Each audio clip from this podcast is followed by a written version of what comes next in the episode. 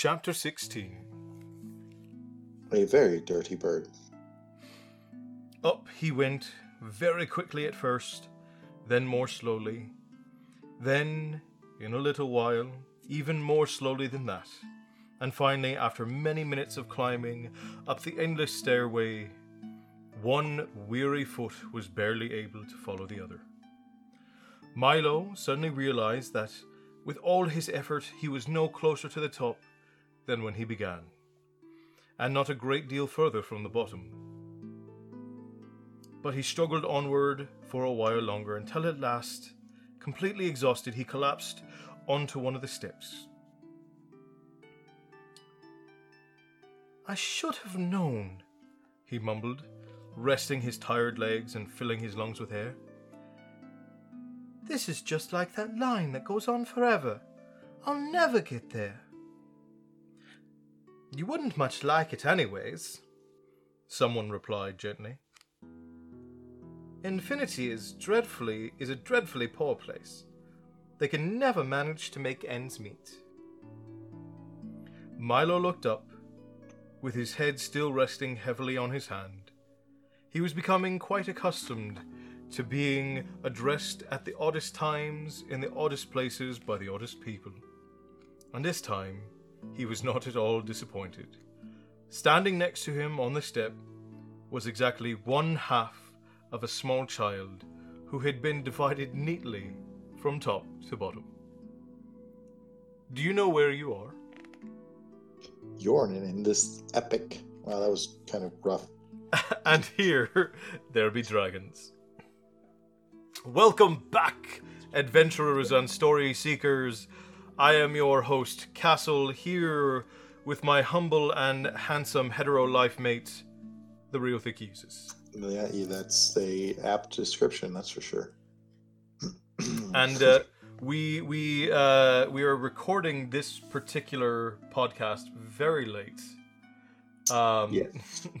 we we Kind had of. some we had some scheduling issues. So for those of you who are on Patreon who uh, get this a week early, uh, thank you guys for your patience. We appreciate every last one of you, um, and uh, we do so hope that you uh, enjoy. And uh, yeah, so we're gonna make today extra lively. Uh, because we, we, we feel bad we uh, messed up our recording schedule. We did, yeah. We uh, had some issues. Uh, and we actually did record the entire episode once, um, and I had messed up my my audio, so it ended up being uh, just an absolutely catastrophic uh, disappointment of a day for us both. yeah, yeah. Was not a good, uh, not a good evening. But, But, yeah, anyways, we are we are. back in the world beyond the Phantom po- Toll Booth, the kingdoms of wisdom, but we are currently in the kingdom of Digitopolis. Uh, for those of you who are tuning into this being the first episode, we are reading through the Phantom Toll Booth, and we are uh, analyzing and going through the incredible works and words of Norton Juster. yes, we are. Um, and we are we are currently approaching the end. This is chapter 16, A Very Dirty Bird. We are currently in Digitopolis, getting ready to head into the Mountains of Ignorance. Ooh, Ooh. So, shall we read on, my friend? let us. Pardon me for staring, said Milo after he had been staring for some time. But I've never seen half a child before. Ah, it is point five eight to be precise, replied the child from the left side of his mouth, which happened to be the only side of his mouth. I beg your pardon, said Milo. It's point five eight, he replied. It's a little bit more than a half. Have you always been this way? asked Milo impatiently, for he felt that it was a needlessly fine distinction. My goodness, no, said the, chi- the child assured him. After uh, a few years ago, I was just 0.42, and believe me, that was terribly inconvenient. What is the rest of your family like? said Milo, this time a bit more sympathetically. Oh, we are just an average family, he said thoughtfully. Mother, father, and 2.58 children.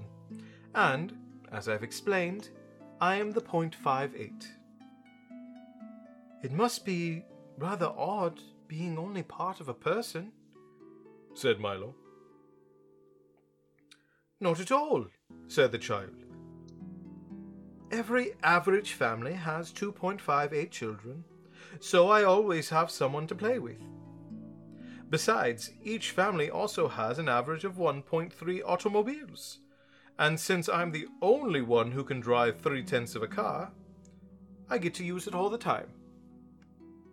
What do you think the logistics of that is? Well, given that he stands fairly well with just having one leg, I I guess in this world even even the the pieces that are missing still have function in some sense, I guess. Right. Because I, I mean, I, it wouldn't it wouldn't make much sense to only have a partially functioning 0.58 of a child. Well, I, I don't think you could have a partially functioning 0.58 of a child, if we're being honest. Well, if we're being honest, I think you could only have a partially functioning 0.58 of a child. Right, yeah, I guess that's a good point. Uh, Sorry, I had to get a little dark there. Onward. but averages aren't real, objected Milo. They're just imaginary.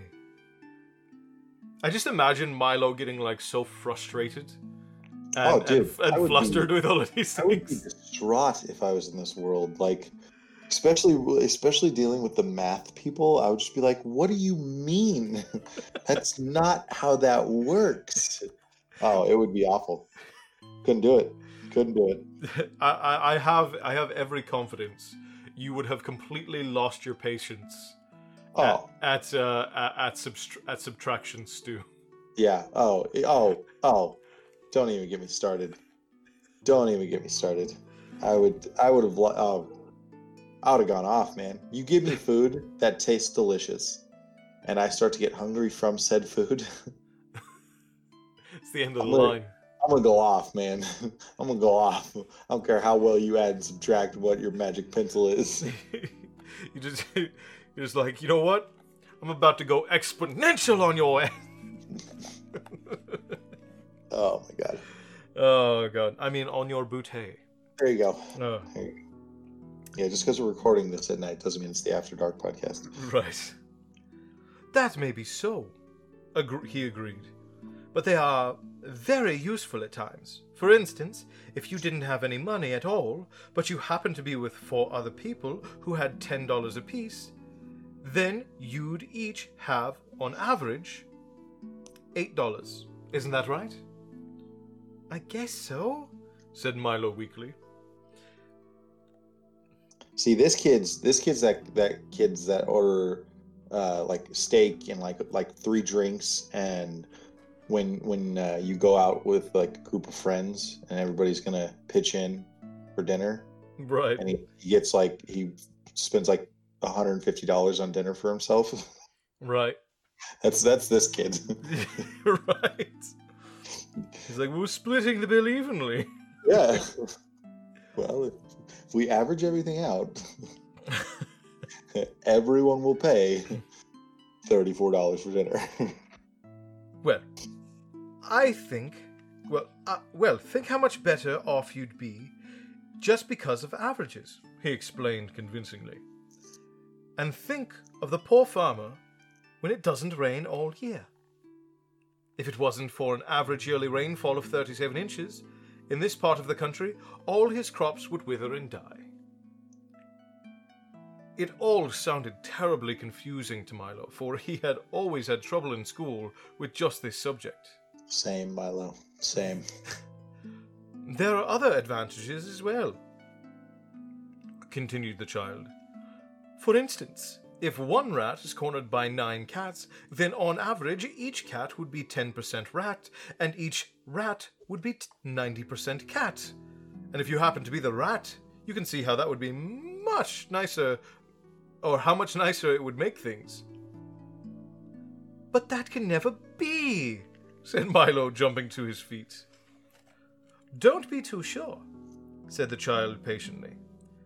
For one of the nicest things about mathematics, or anything else you might care to learn, is that of the things which can never be, often are. You see, he went on, it's very much like trying to reach infinity.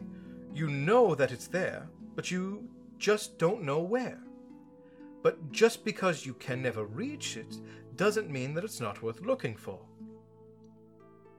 I hadn't thought of it that way, said Milo, starting down the stairs. I think I'll go back now. A wise decision, the child agreed. But try again some day. Perhaps you'll get cl- much closer. And, as Milo waved goodbye, he smiled warmly, which he usually did, on average, about 47 times a day. See, I love these little I love these little footnotes that Juster puts in at the end of his interaction sometimes. Yeah. Like he doesn't do it often, but he he kind of gives this sort of like lesson learned sentence that is very tongue in cheek. right. Right. And No, I, I, no, and I, fuck. I loved him so much. Everyone here knows so much more than I do, thought Milo, as he leapt from step to step. I'll have to do a lot better if I'm going to find and rescue the princesses. In a few moments, he had reached the bottom again and burst into the workshop, where Tock and the humbug uh, were eagerly watching the math magician perform. Wait, who? Wait, who- Yep, Oh, yep, the, the the math magician. Okay, all right. Yeah. Yeah. Ah, back already! He cried, greeting him with a friendly wave. I hope you found what you were looking for. I'm afraid not, admitted Milo, and then he added a very in a very discouraged tone. Everything in Digitopolis is much too difficult for me. The math magician nodded knowingly and stroked his chin several times. You'll find, he remarked gently, that the only thing you can do easily is be wrong. And that's hardly worth the effort. And we, we, we harped on this last time, and I want to make sure that we do it again. That is such a great line. It is. The only thing that you can do easily is be wrong, and that's hardly worth the effort. Yeah. It's. I mean, it's beautifully put and so simply. I Um, do not know how many young people we have that listen to the podcast, but for any of you who are in in high school, or uh, weirdly, if you're in middle school and you listen to podcasts, good on you.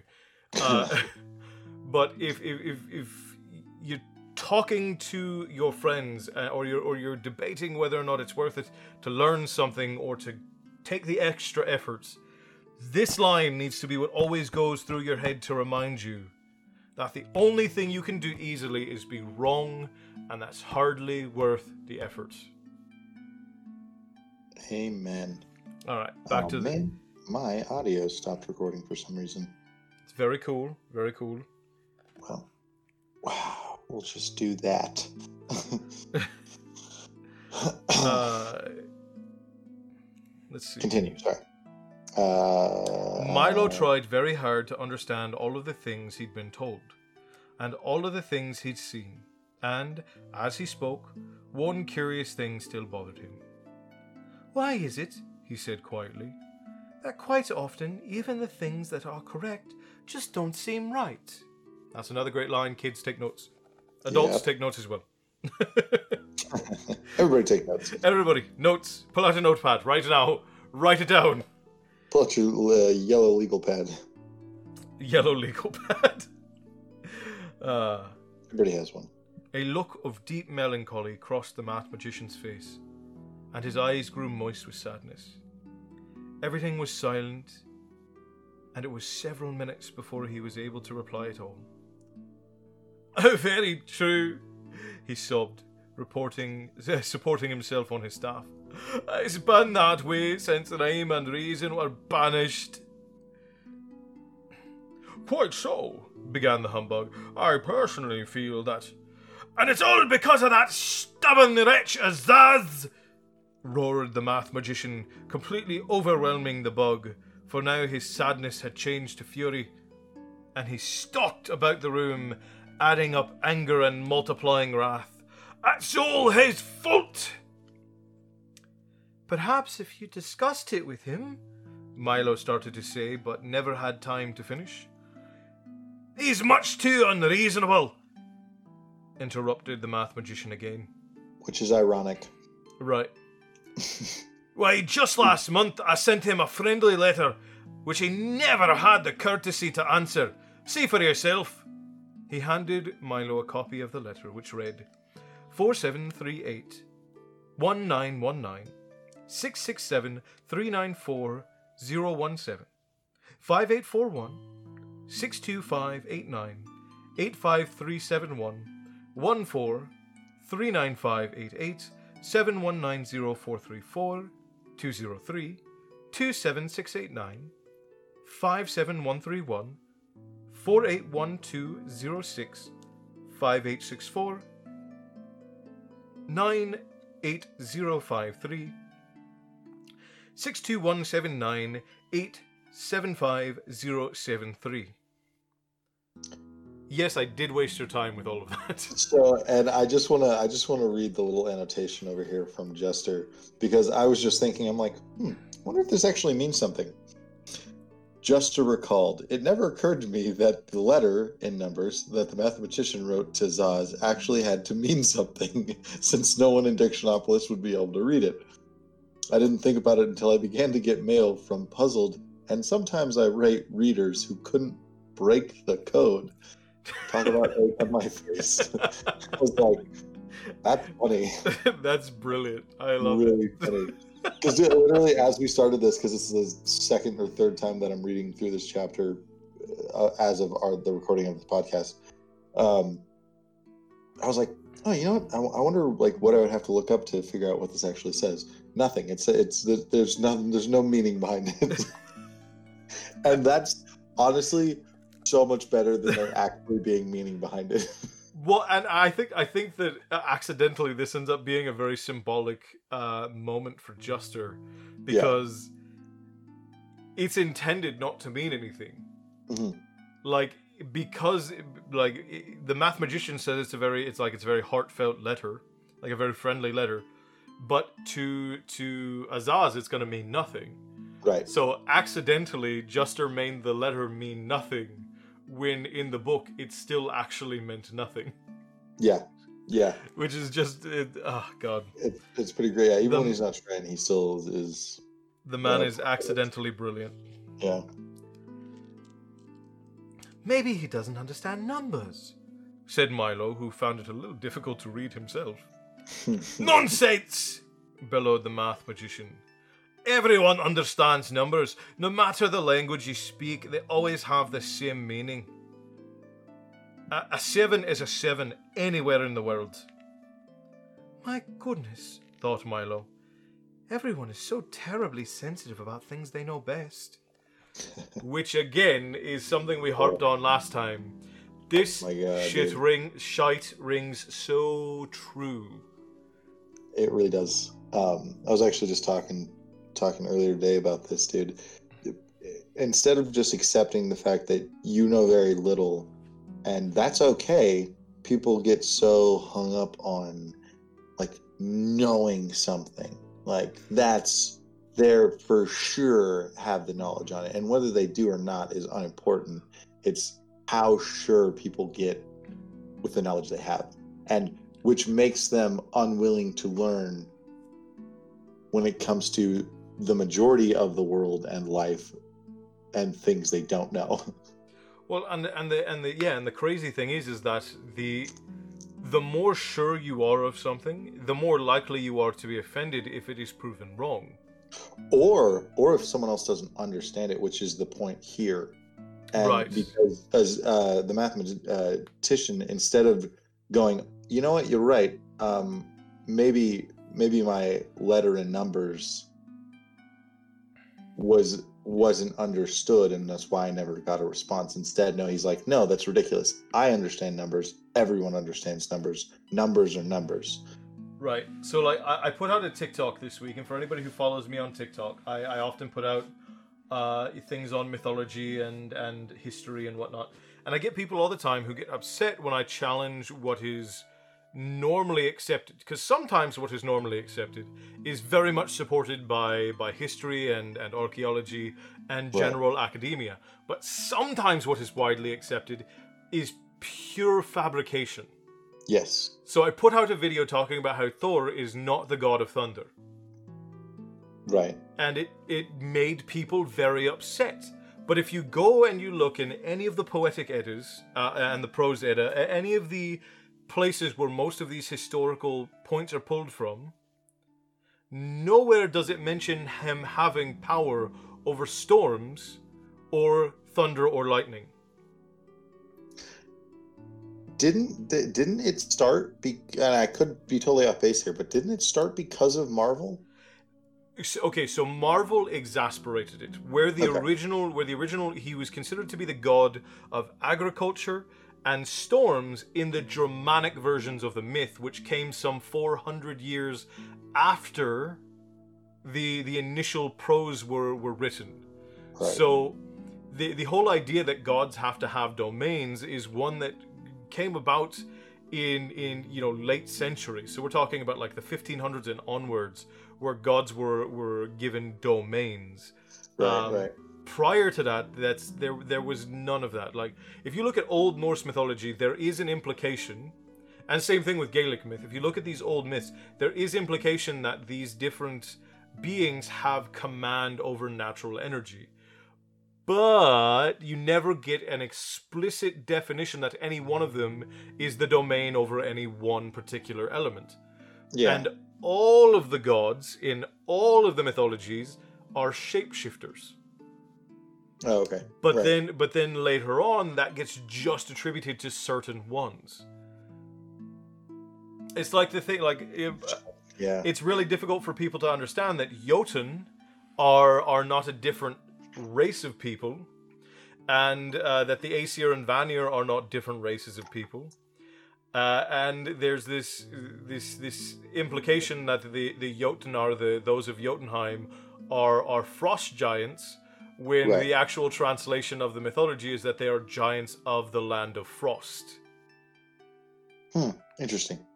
So you get this. There's all of this really just incredibly interesting nuance that people mistake because they want to believe something is, however, it is in their mind. Like people care Yeah. more about what they know or what they think they know than what is what's than what true. is actually true.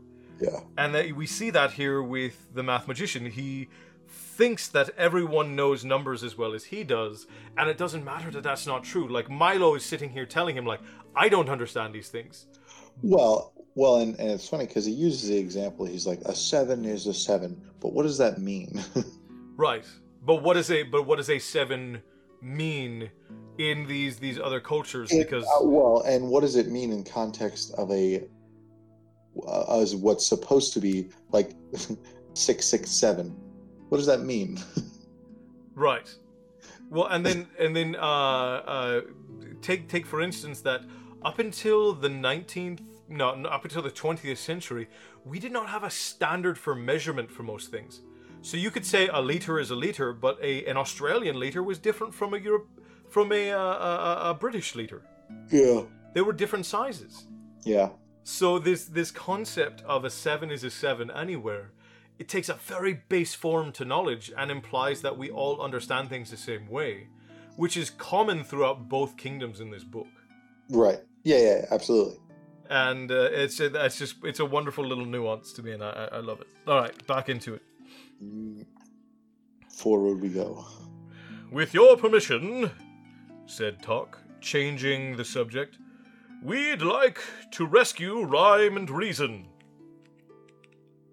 Has Azaz agreed to it? The math magician inquired.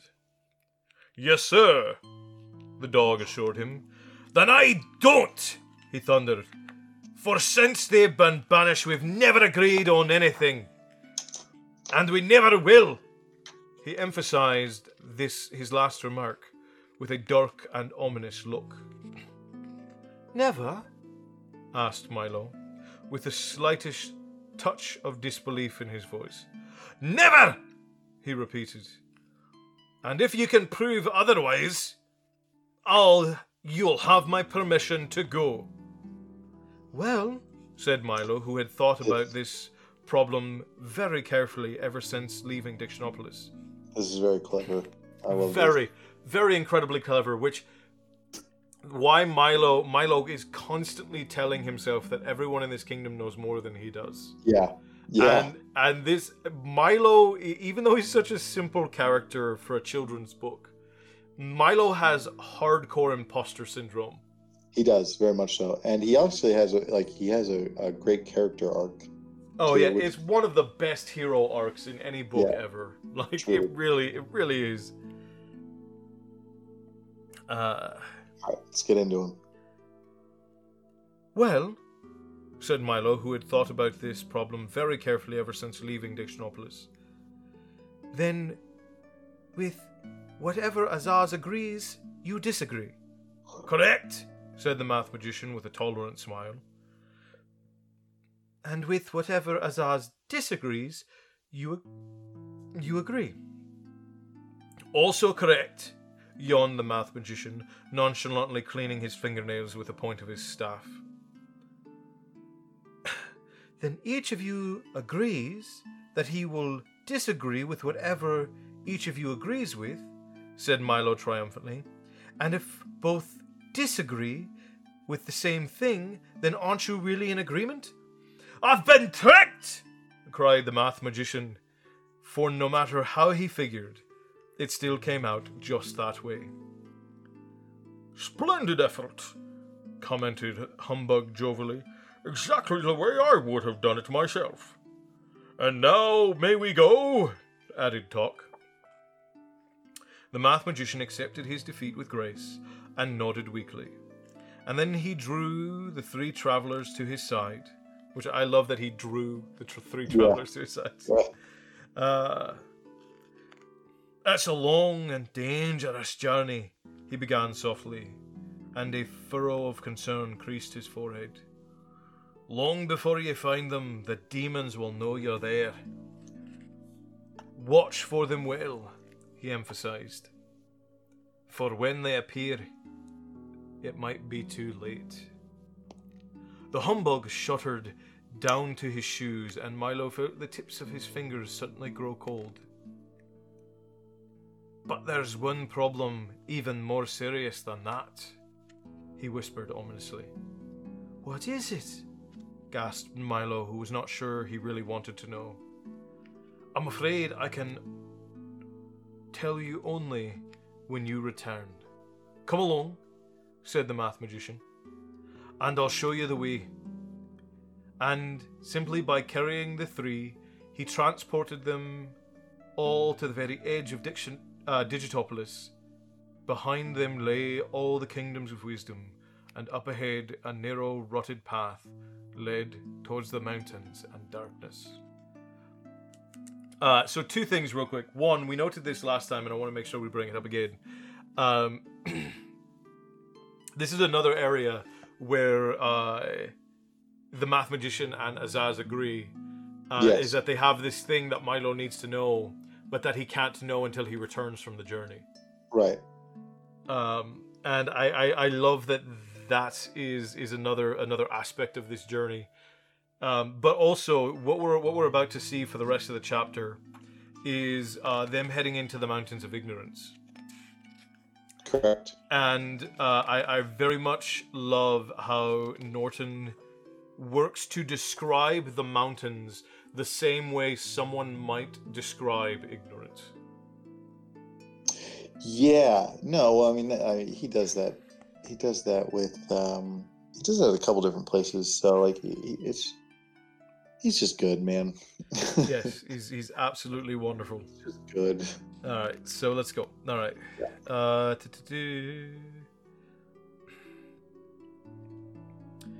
We'll never make it. We'll never get the car up that, said Milo unhappily. True enough, said replied the math magician. But she can be in ignorance quick enough without riding all the way. And if you're to be successful, it will have to be step by step.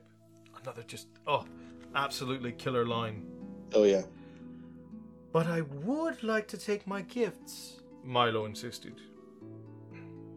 So you shall, announced the dodecahedron, who appeared from nowhere with his arms full. Here are your sights, and your sounds, and here, he said, handing Milo the last of them disdainfully, are your words. And most important of all, added the Mathemagician, here's your very own magic staff. Use it well, and there is nothing it cannot do for you. He placed in Milo's breast pocket a small, gleaming pencil, which, except for the size, was much like his own. Then, with a last word of encouragement, he and the dodecahedron, who was simultaneously sobbing, frowning, pining, and sighing from his four from four of his saddest faces, made their farewells and watched as the three tiny figures disappeared into the forbidden forbidding mountains of ignorance.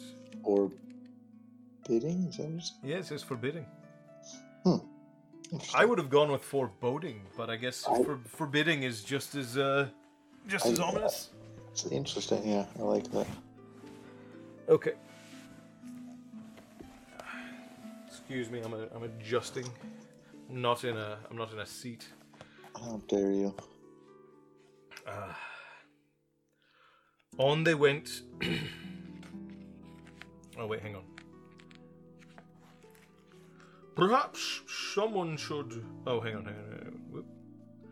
Almost immediately, the light began to fade as the path, as the difficult path wandered aimlessly upward, inching forward almost as reluctantly as the trembling humbug. Tock, as usual, led the way, sniffing ahead for danger, and Milo, his bag of precious possessions slung over one shoulder, followed silently and resolutely behind. Which is another area where we see this absolutely incredible metaphor that uh, time is Milo's best friend.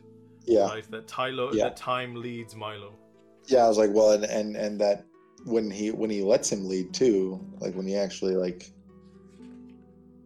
yeah. Uh, man, I had a point there. Continue reading. At that point, gone, forever. Perhaps someone should stay back and guard the way, said the humbug, unhappy, offering his services, but since his suggestion was met with silence, he followed glumly along. The higher they went, the darker it became, though it wasn't the darkness of night, but rather like a mixture of lurking shadows and evil intentions which oozed from the slimy moss covered cliffs and blotted out the light. A cruel wind shrieked through the rocks, and the air was thick and heavy, as if it had been used several times before. And this is this is what I mean by him describing the mountains as though they are ignorance. It's Yeah. absolutely beautiful. Yeah, yeah. On they went, higher and higher up the dizzying trail. On one side, the sheer stone walls and brutal peaks towering above them, and on the other, an endless, limitless, bottomless nothing. I can hardly see a thing, said Milo, taking hold of Tock's tail as a sticky mist engulfed the moon. Perhaps we should wait until morning. There'll be morning for you soon enough, came a reply from the directly above.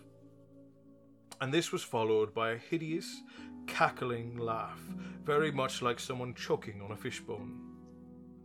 Clinging to one of the greasy rocks and blending in almost perfectly with it was a large, unkempt, and exceedingly soiled bird, who looked more like a dirty floor mop than anything else. He had a sharp, dangerous beak, and one eye he chose to open stared down maliciously. I don't think you understand, said Milo timidly as the watchdog growled a warning. We're looking for a place to spend the night. It's not yours to spend.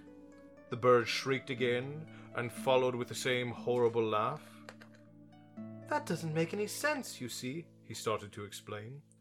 Dollars and cents, still not yours to spend, the bird replied haughtily. But I didn't mean, insisted Milo. Of course you mean, interrupted the bird, close, closing the eye that had been open and opening the one that had been closed. Anyone who spends a night that doesn't belong to him is very mean. Well, I thought that by. He tried again desperately. That's a different story, interjected the bird a bit more amiably. Amiably.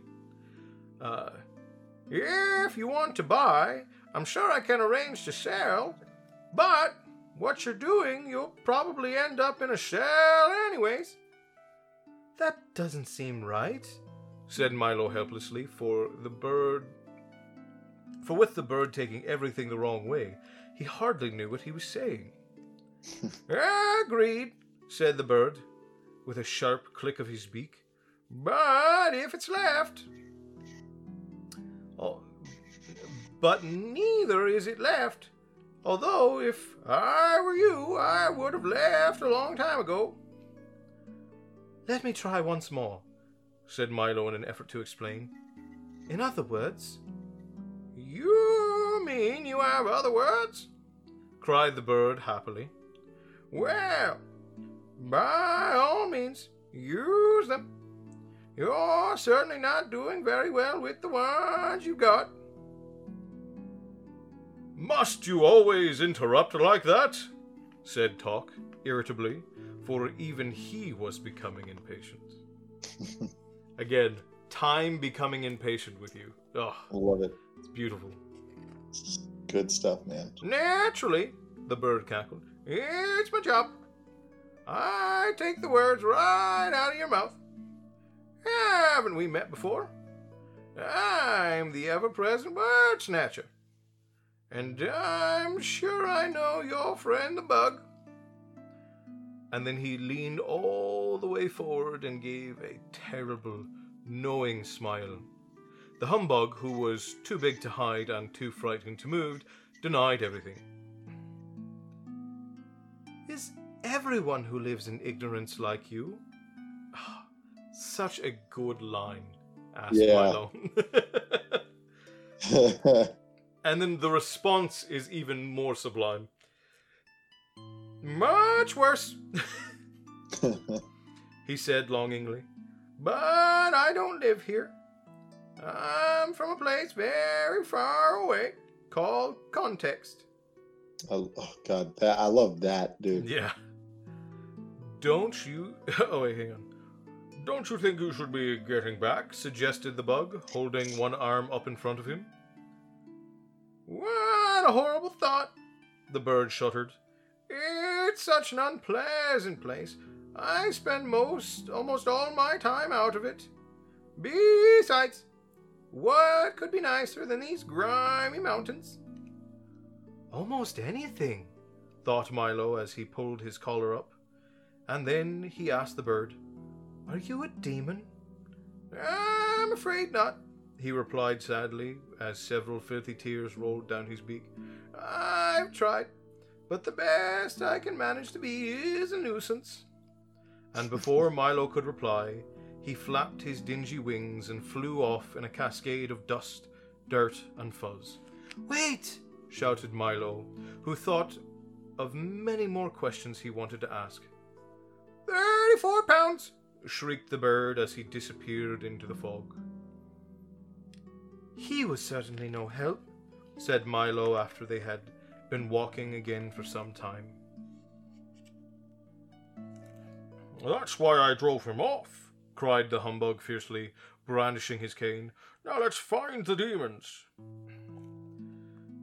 That might be sooner than you think, remarked Tock, looking back and suddenly trembling at the suddenly trembling bug, and the trail turned again and continued to climb. In a few minutes they'd reached the crest, only to find that beyond it lay another one even higher, and beyond that several more, whose tops were lost in the swirling darkness. For a short stretch of the path, be, oh, for a short stretch the path became broad and flat, and just ahead, leaning comfortably against a dead tree, stood a very elegant looking gentleman. He was beautifully dressed in a dark suit, with a well pressed shirt and tie. His shoes were polished, his nails were clean, his hat was well brushed, and his white handkerchief adorned his breast pocket. By his expression, but his expression was somewhat blank. In fact, it was completely blank, for he had neither eyes, nor nose, nor mouth.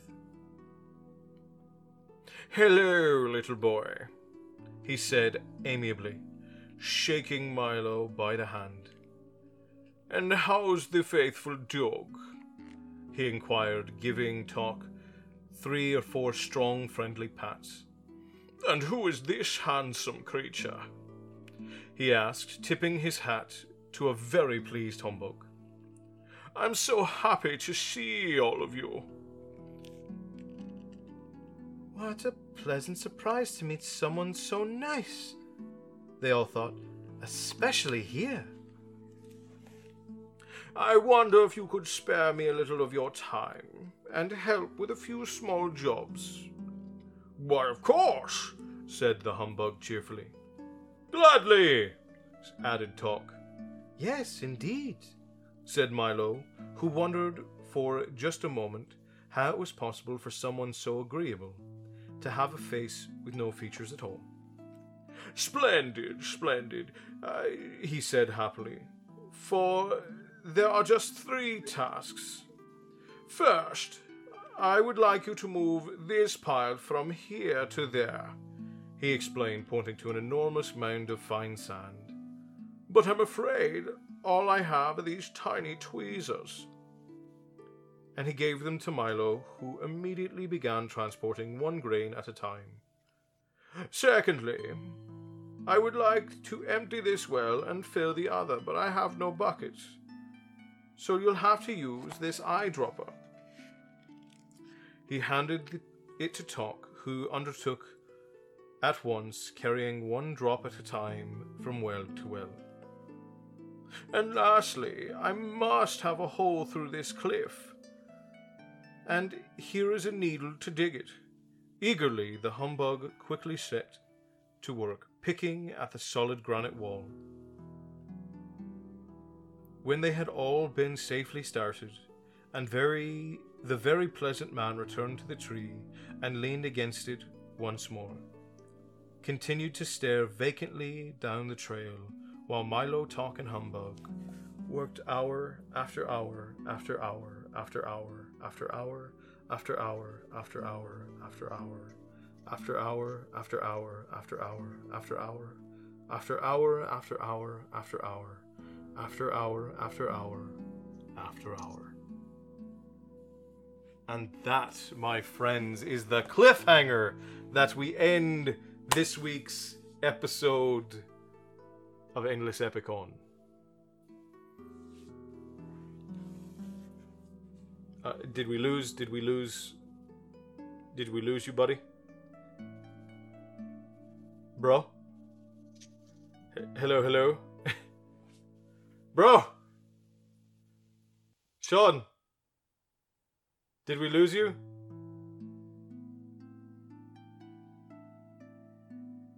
Oh, hang on, guys. Uh, my brother is calling into the podcast, so we lost him. Are you still there? Yeah, I'm still here.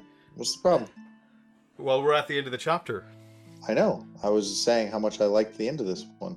Oh, I, I did not hear you at all. You were not coming through on the on the Discord. It disconnected you. Yeah, yeah. I was uh, I was saying that like I love I love how this chapter ends. Like it's Well, for one, it's an incredible cliffhanger, yes, it really is. And it very much makes us believe that this might be the end of the journey for Milo.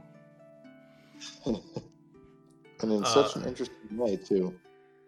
Yeah, and and the what this leads into in the next chapter, and it's and it's so painful not to just read it right now, But what this leads Right. into into the next chapter is something that is incredibly relevant for for people in general. Uh, like Right. we all we all have problems with with productivity and and being distracted. I think that in the 21st century, with uh, technology being what it is, and the amount of media we consume, it is incredibly easy to get distracted. Absolutely.